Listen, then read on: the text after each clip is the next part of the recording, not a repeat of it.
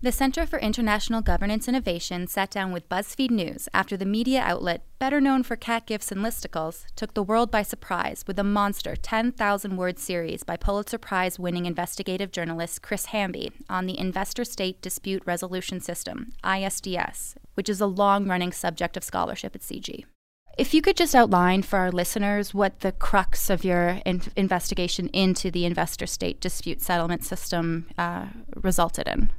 We did uh, an 18 month investigation into this and sort of tried to delve into some of the areas of the system that have not received as much attention or that have been tough to get at because uh, it's difficult to obtain information uh, regarding confidential proceedings. So the key things that uh, we found would be that you know one the first sort of surprising use of this system is uh, by uh, people who have been accused or even convicted of crimes who have used it to uh, avoid the punishment associated with those uh, crimes. The other would be the uh, that the mere threat of a claim is becoming a very powerful and effective tool to affect public policy um, because of sort of the quirks of this system.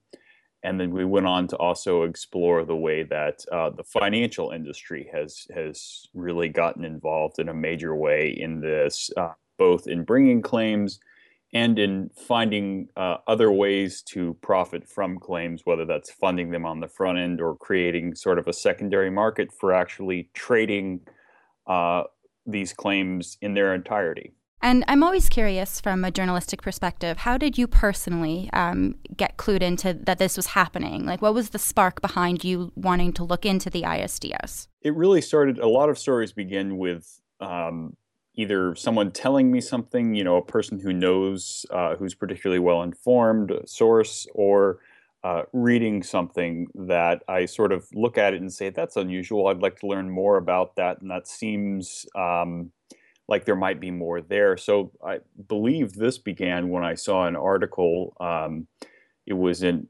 focused on an environmental issue in El Salvador uh, over a mining dispute.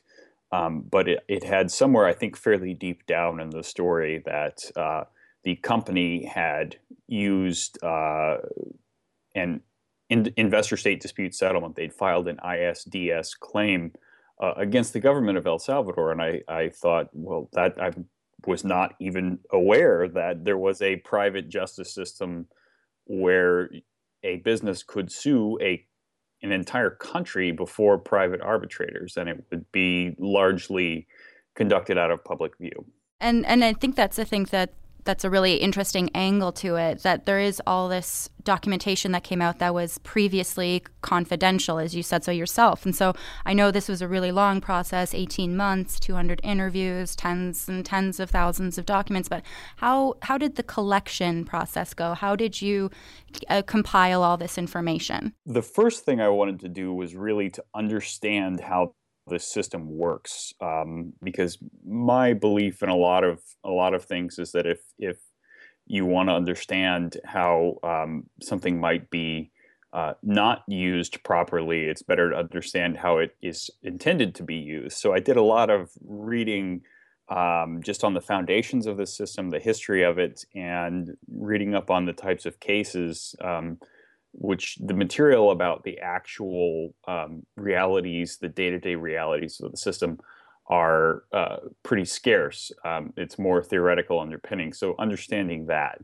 then getting in touch with um, the people who really know the system. And the difficult thing with this is that it's very fragmented, and there's not any one sort of definitive source. Uh, so it was just going to a lot of different practitioners in this field, talking to them, getting their views on that, getting as much information as possible about cases in which they were involved. Um, and then just through other sources, also trying to gather information about cases and sort of compile this universe of you know what what exists the number of cases that exist in this system and what the different ones look like and what they're actually fighting over. uh, what the disputes are, are really about. And then, um, of course, then that took uh, once I'd identified a few themes, you know, that's when you start to dig in, in in those areas in particular. But the documentation part is, is is super interesting because we are talking about a parajudicial system. Like we're talking about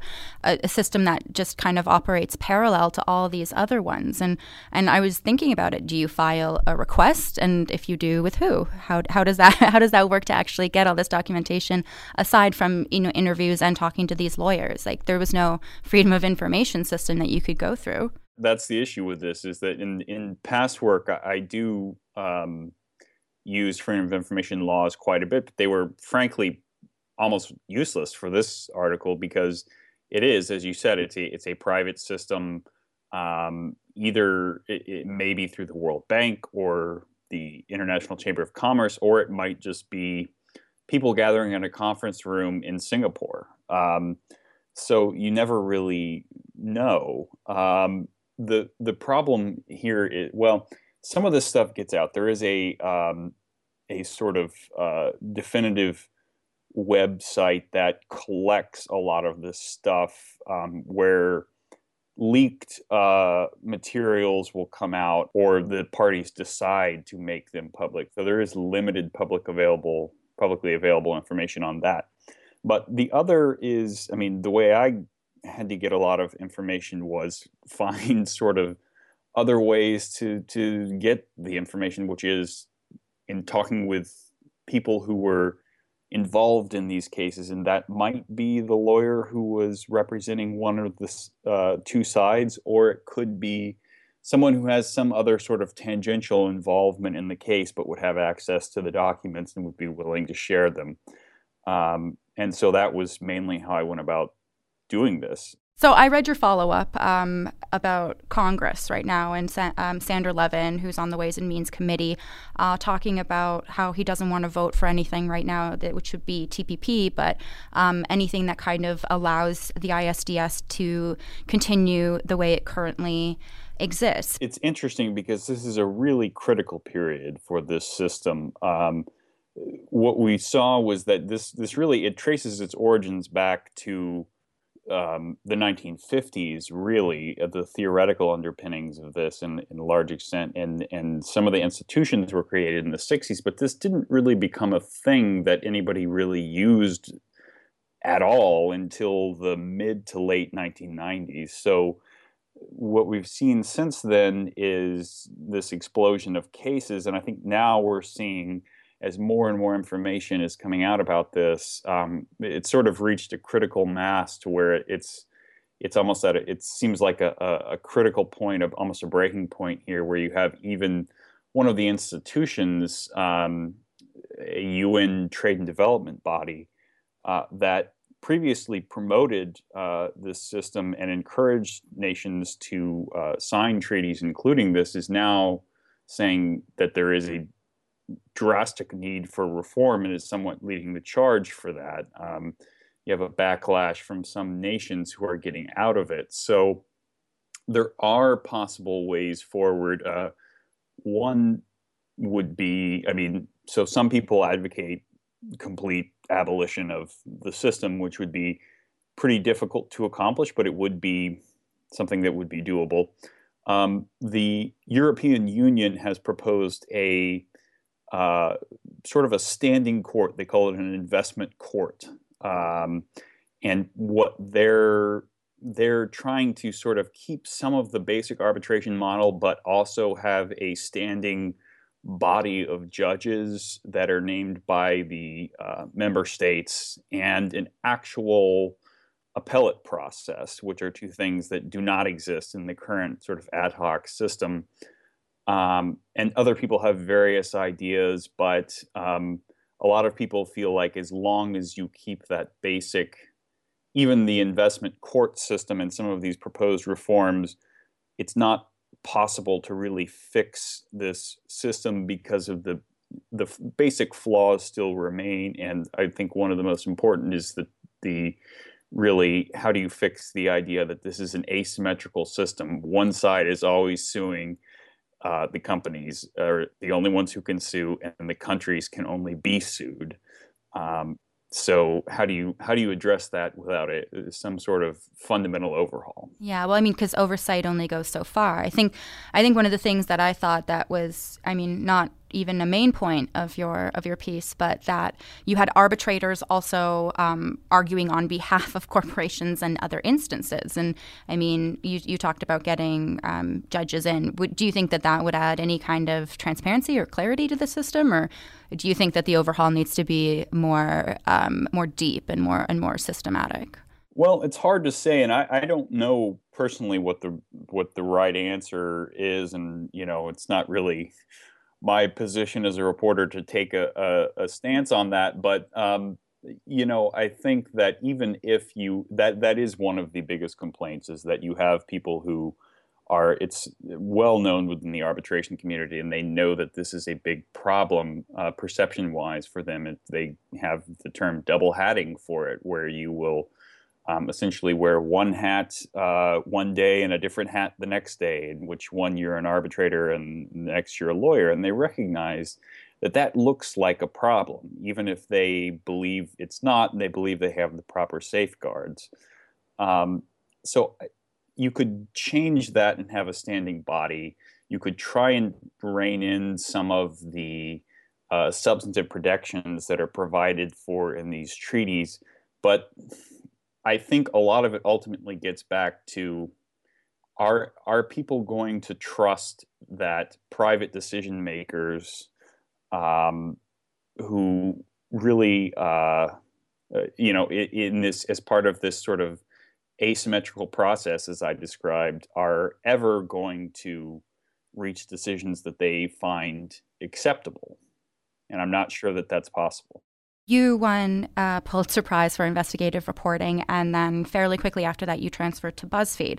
And I mean, I love BuzzFeed, but BuzzFeed's not known for its long form journalism, especially not when you transferred over, and it wasn't known for its investigative journalism at the time either. A lot of people kind of thought that might have been a risk, but then you have this this really long and and and, and thorough piece of reporting that that balances that. So I was just wondering, um, do you think that perception is changing? Do you think that the perception of what online journalism is is changing, or, or is it kind of a slower process? No, I absolutely do think it's changing, but I don't think it's going to change overnight. Um, and you still get that some uh, with people saying, you know, what the heck is BuzzFeed doing? The cat gift thing. yeah, I mean, when I sometimes when I call and say I'm I'm from BuzzFeed, it's sort of like, um, okay, why are you calling me? I thought you only did Kim Kardashian stories. Um, but uh, you know, I guess I would say first of all, I was not looking to leave my my position at the Center for Public Integrity, which is a wonderful place. It's a nonprofit investigative newsroom, and they allowed me to do a project on coal miners with black lung disease um, that that you mentioned.